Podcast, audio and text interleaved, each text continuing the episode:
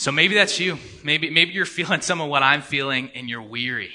That life is not the way that you want it to be. You are suffering, there is heartbreak, and there is trouble. And, and really, that's what this passage is speaking about this morning. It's what Paul is speaking to. What, what do we do when our life is not the way we want it to be, where it feels like we cannot go on? And I know I felt that. There's been points in my life where, where just the cry of my heart's been, God, what are you doing? Is this really what life is all about? Is this all there is? And I'm broken and I don't know what the path is moving forward. And again, that is what Paul is speaking about this morning. If you remember uh, Pastor Jared's message last week, there, there's this, this uh, series of verses where it repeats just uh, sh- uh, struck down but not destroyed. I, I'm, I'm broken but not defeated. And, and that's what his message is. While life is hard, while there is heartbreak, we have hope. And so, uh, kind of the takeaway that we're going to this morning is what does God have for us, or what is our hope when life is hard and challenging? And so there's three points I want us to go through this morning. Here's what they are temporary versus eternal, long for eternity, and live for eternity. Temporary versus eternal. So we need to know the difference. What are we living for? Is it temporary or is it eternal? We need to not just know the difference, but we need to long for eternity and not just long for it, not just have our eyes focused on it, but live for it. Temporary versus eternal, long for eternity, live for eternity. And so let's start with the first point this morning temporary versus eternal. And it's from uh, 2 Corinthians chapter 4, verses 16 through 18. This is what it says. So we do not lose heart. Though our outer self is wasting away, our inner self is being renewed day by day. For this light momentary affliction is preparing us for an eternal weight of glory beyond all comparison. As we look not to the things that are seen, but to the things that are unseen. For the things that are seen are transient, but the things that are unseen are eternal. And so Paul starts here and he says, do not lose hope. Do not lose heart. And, and if, you, if you're in the middle of suffering right now, don't lose heart. Your outer self might be wasting away. You might feel like you're being defeated. He says, do not lose heart. And, and if you're in the midst of suffering right now and it feels overwhelming, you're in the midst of heartbreak, you might push back to what Paul's saying here and says, hey, it's too late. It's too late. I am heartbroken. The cancer diagnosis, it's too much. I don't know how I'm going to face it. The, uh, whatever's going on, my job loss, the, my financial situation, my marriage, I don't know if I can do one more day. It doesn't seem like it's going to last the night. And what he's saying here is not to lighten your pain, not to say, hey, it doesn't matter, push through it. That's not what he's saying. He's not diminishing your pain, but what he is saying is that there's more to life than this. What you're facing in front of you, your hardship, your suffering, there's more to life than this. And he says, so take heart. Don't lose hope because there's more to life than this. And why we know that is if you look at this passage, passages, there's some key comparisons, and I've bolded some of those comparisons in this passage that Paul goes through and tries to explain hey, there's more to life than what you see right in front of you. And he starts with this comparison of our outer self wasting away compared to our inner self being renewed day by day. So, our outer self, what he's doing is a comparison between the physical body and, and what is spiritual. Physical to what is spiritual, temporary to what is eternal. And, and if you're honest, like the older you get, the, the more you're like, yeah, my, my outer body is wasting away. Like my, my joke when I was 20, I was like, who goes to the doctor? Like, what a waste of money. Why would you do that? And now I'm like, I play basketball and I can barely walk up the stairs the next morning. Like my body is wasting away. I feel uh, defeated. And what he's saying here is, yeah, on the outside, your physical body on the outside, it may look like you're defeated. It may look like you have nothing going for you. Your body is breaking down. You feel it every moment of every day. The world might look at you and say, not successful. He has nothing going for him. She's got nothing going for her. But what he's saying is that is not all there is. The physical troubles of life, your body deteriorating, that is not all that life is about. And he reminds us that there's this spiritual component, that God is renewing us spiritually day by day. And so he's not, again, diminishing your suffering, diminishing your hardship, but what he is saying here is that our hardship is not wasted. Maybe you need to hear that this morning. What you are going through is not wasted. That it, that it, this is not all there is, but God uses it to renew you spiritually, to make you in his image. What he's talking about here is sanctification, that through our troubles, through our hardships, God can use it to make us more into his character, to make you into the man or woman that God created you to be. It is not wasted. And he goes on here into verse 17 he does a second comparison. For this light and momentary affliction is preparing us for eternal weight of glory beyond all comparison.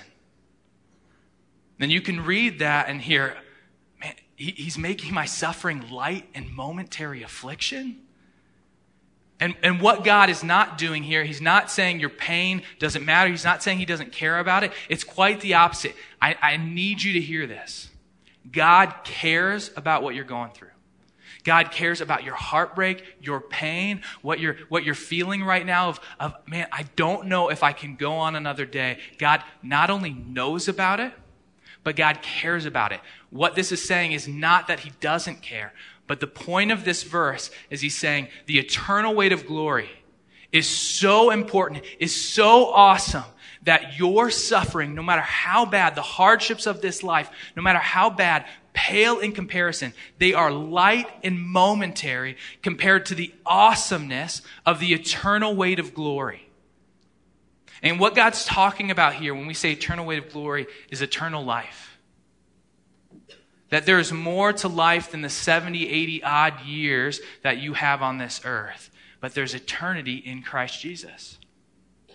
So if you're a follower of Jesus, you've put your faith in Jesus' death and resurrection for the forgiveness of your sins. What God is promising you is that this is not it, but there's something better coming. Fullness of life, something that you were ultimately created for. An eternity with the presence of God. No more sin, no more death, no more physical decay, but perfection beyond all comparison. It is better, and it's so good, in fact, that the biggest troubles of this life seem light and momentary compared to the awesomeness of what is to come. And he goes on through the rest of this passage and he says, well, what we focus on is what is seen, but we need to focus on what is unseen. And when you are in the midst of suffering, and maybe that's you right now, your suffering seems like the only thing that you can focus on. The only thing right in front of you. It's like a mountain right in front of your face. You cannot see around it. But what God is saying here is that what is in front of you, what is temporary, the troubles of this life feel like it's all that you can see. But what is most important, what is what your life is really about, what is far better, is what is what is unseen, spiritual, eternal, what God has for you instead. Uh, what is seen is temporary, it's transient, it does not last, but what is unseen is eternal. It will last. It is far better. It is for eternity, and it's the things of God and what God has created you for, and for eternal life with Him. One is far better than the other. And we do this all the time. If you are honest, if you, if you looked at your life and you examined it, which one are you living for? Are, are you living for tomorrow? Are you living for what is temporary? Maybe that's comfort, success, your reputation. Or are you living for what is eternal, what will last past the 70, 80 years of your life? If you're lucky, what are you living for? And again, we do it all the time. The best example I can think of is with weddings. We love weddings, right?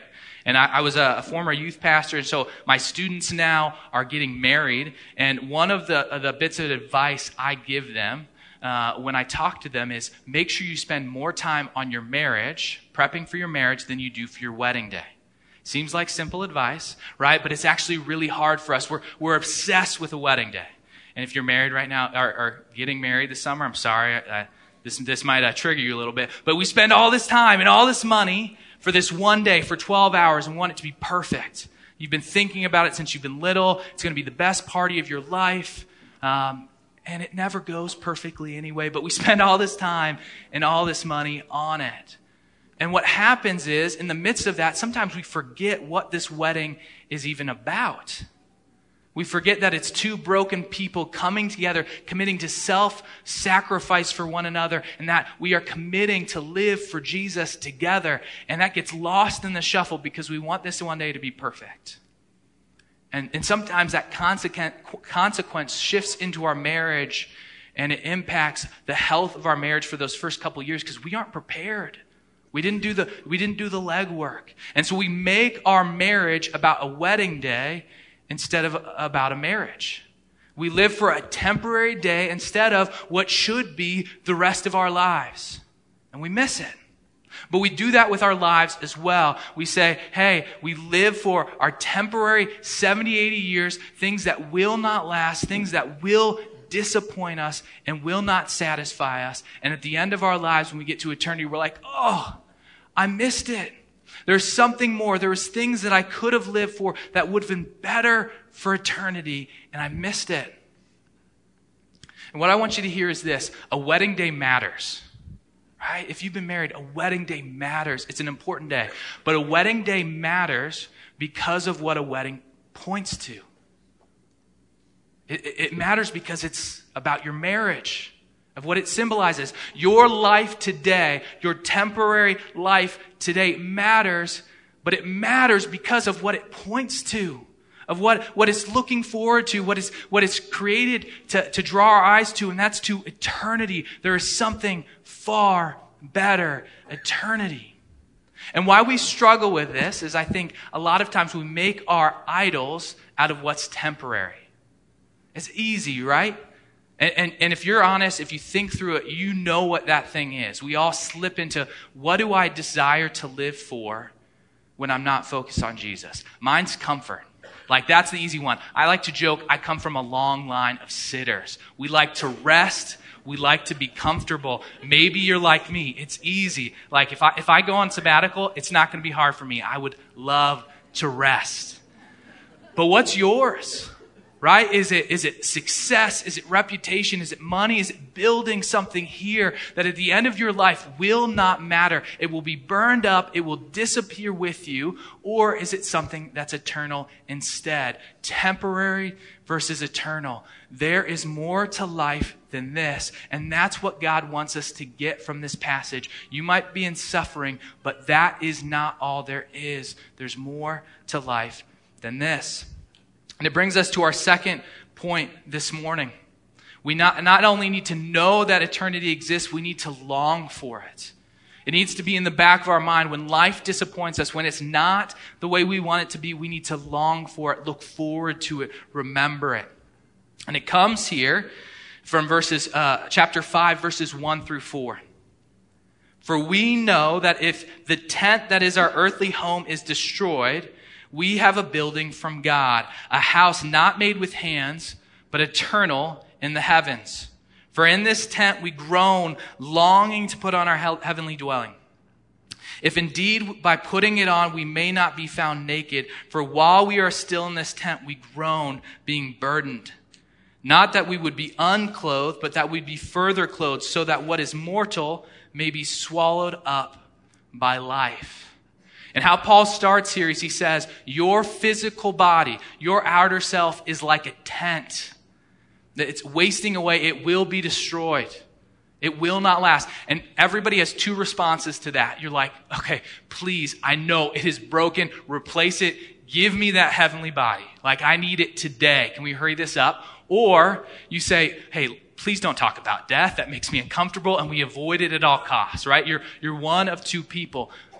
But we need to talk about this because God's word does. And I hate to break it to you, but your physical body will not last. It is a tent.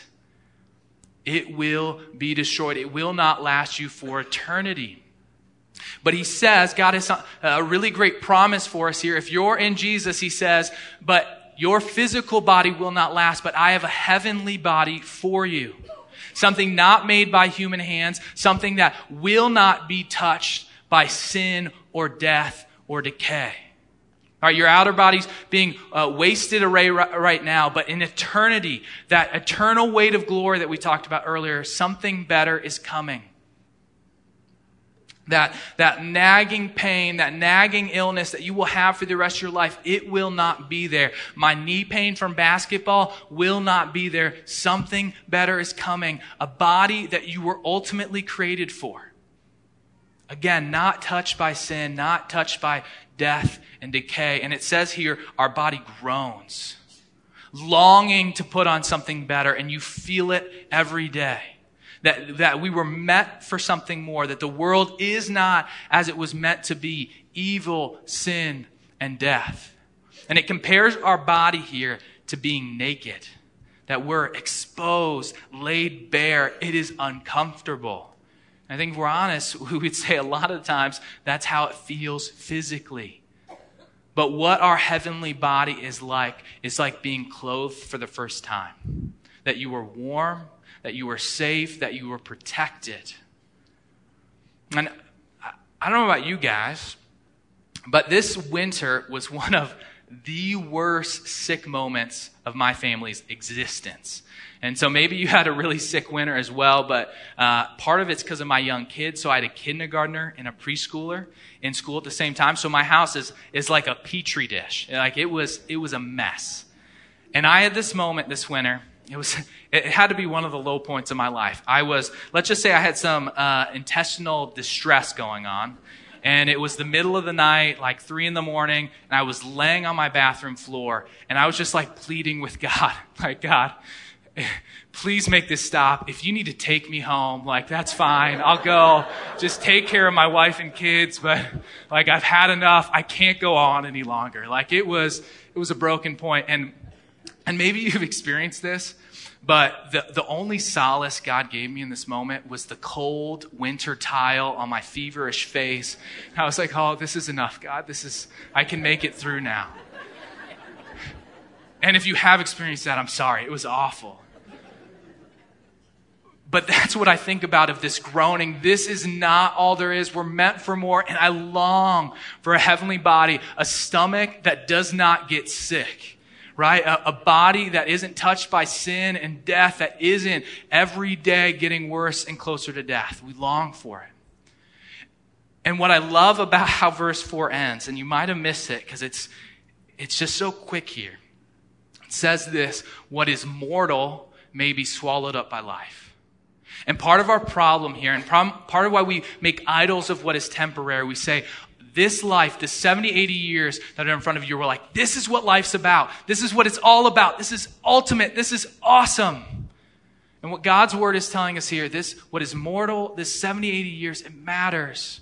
But what fullness of life is, what real life is, what you were ultimately created for, uh, living, dwelling alongside God in the flesh, living eternally without sin or death, is in heaven with Jesus. That is what life is. That's what fullness of life is. And our souls, our bodies groan and long for it because we were not made for this. We were not made to lay on a bathroom floor in distress. We weren't made for our bodies to decay, but for more, for fullness of life. And I, I want to read a few quotes for us here. The first one is from Jim Elliot. Jim Elliot, you've probably heard of. He's a famous missionary, but he's, he's uh, famous for this quote, which says, He is no fool who gives what he cannot keep to gain what he cannot lose. And he's famous because he lived this out. Jim Elliot was willing to give up his comfort. He was willing to, to leave his home, to leave where he grew up, to take his family to a place that was uncomfortable. And he went to a, a remote tribe in Ecuador to translate the Bible, to give the gospel, tell people about Jesus that have never heard about it.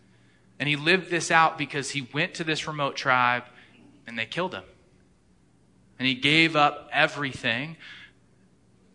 And Jim Elliot was not disappointed. Because what he said is, I gave up what is temporary. I gave up something that I could not keep, something that I could not take with me, it, what is not what my life is ultimately about, and I gave it up for something eternal, living for Jesus, something that does matter at the end of my life. And what's really cool about his story is his wife stayed. His wife stayed at that tribe in Ecuador. The, the missionaries stayed along with her, and they did translate the gospel. And uh, people in that tribe came to know Jesus. There are actually still believers in that tribe today because of Jim Elliot, because of what God did through him. Temporary versus eternal. His eyes were focused not on what's in front of him, but what was on eternity. Pastor Jared mentioned Tim Keller last week, and if, if you're familiar with him, you know he passed within the last week or so. And I want to read for us a quote that he said to his family moments before he passed away. This is what he said He said, There is no downside for me leaving, not in the slightest. And I hear that, and, I'm, and I, I like to trick myself and think, yeah, that's what I would say on my deathbed. Yeah, like hey, there's no downside for me leaving, not in the slightest. I'm, I'm ready to go. I, I hope that's what I say. I hope that's what you say, but I think if I'm honest, I'd be wrestling with, oh, give me one more year. I want to do this thing. I want to enjoy this aspect of life.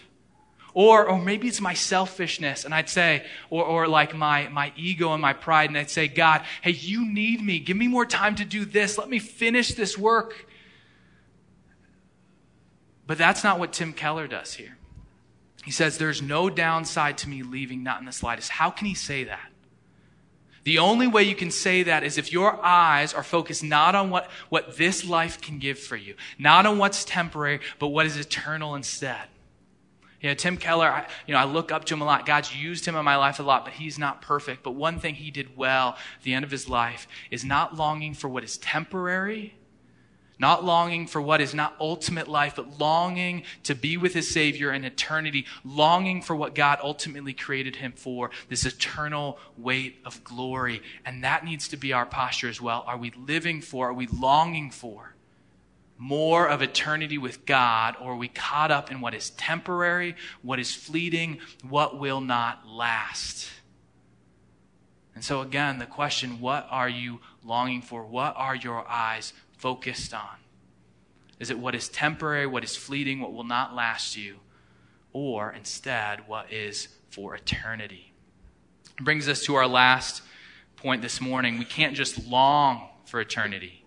We can't just have it in the back of our mind. We can't just know it's going to happen. We need to live for it as well. It needs to change our hearts, the way we live. And it comes from verses 5 through 10 in chapter 5. He has prepared us he who has prepared us for this very thing is God, who has given us the Spirit as a guarantee. So we are always of good courage. We know that while we are at home in the body, we are away from the Lord. For we walk by faith, not by sight. Yes, we are of good courage. And we would rather be away from the body uh, and at home with the Lord. So whether we are at home or away, we make it our aim to please Him. For we must all appear before the judgment seat of Christ, so that each one may receive what is due for what he has done in the body, whether good or bad. When I was reading the first part of this passage before this, this uh, section here, I had two main questions. The questions were this How do I know that I will receive this eternity that God's promised? How, that's, that's a huge ask. Like, how do I know this will happen? And second, if my life is ultimate, the, the, the fullness of life is eternity, does this life matter at all? And Paul answers it really clearly in this passage. In verse 5, he says, He who has prepared us for this very thing is God, who has given us the Spirit as a guarantee. So, what is in front of you? Your suffering, your hardship, your life, know this God has prepared you for it. Your suffering, your life, it is not a surprise to God. He created you. He's wired you. He's given you the life that He's given you. He has prepared you for it. And part of the way Scripture said He's pre- uh, prepared you and equipped you for it is the Holy Spirit. If you're a follower of Jesus, when you come to faith, put your faith in Jesus for salvation, Part of what Scripture says is the Holy Spirit comes to indwell you, to live inside of you. The Spirit of God is with you to empower you, to encourage you, to help you to obey God. And so you are not alone in your midst of your suffering. But it's more than that. What he says here is that the Spirit of God is a guarantee. What is it a guarantee of? It is a guarantee of your salvation and the eternal life, the eternal weight of glory that this passage is talking about. How do you know that you will receive it? How do you know that it will be there? Because God has given you the Holy Spirit as a guarantee. It will not disappoint. And so I want you to think of the Holy Spirit as a down payment. So compare it to a time you've made a down payment, down payment on a car, down payment on a house. You put a lump sum of money down, so much that it hurts, right? So you'll, it never makes sense for you not to pay it off. And it's a promise that you will pay the rest of it off. But it's also a promise that one day this house or car will be yours. And in some sense, the car and house is already yours, but the fullness of you receiving that will be later. That's what the Holy Spirit is to us. It is a down payment of your salvation, promise of this eternal life that you'll receive with Jesus.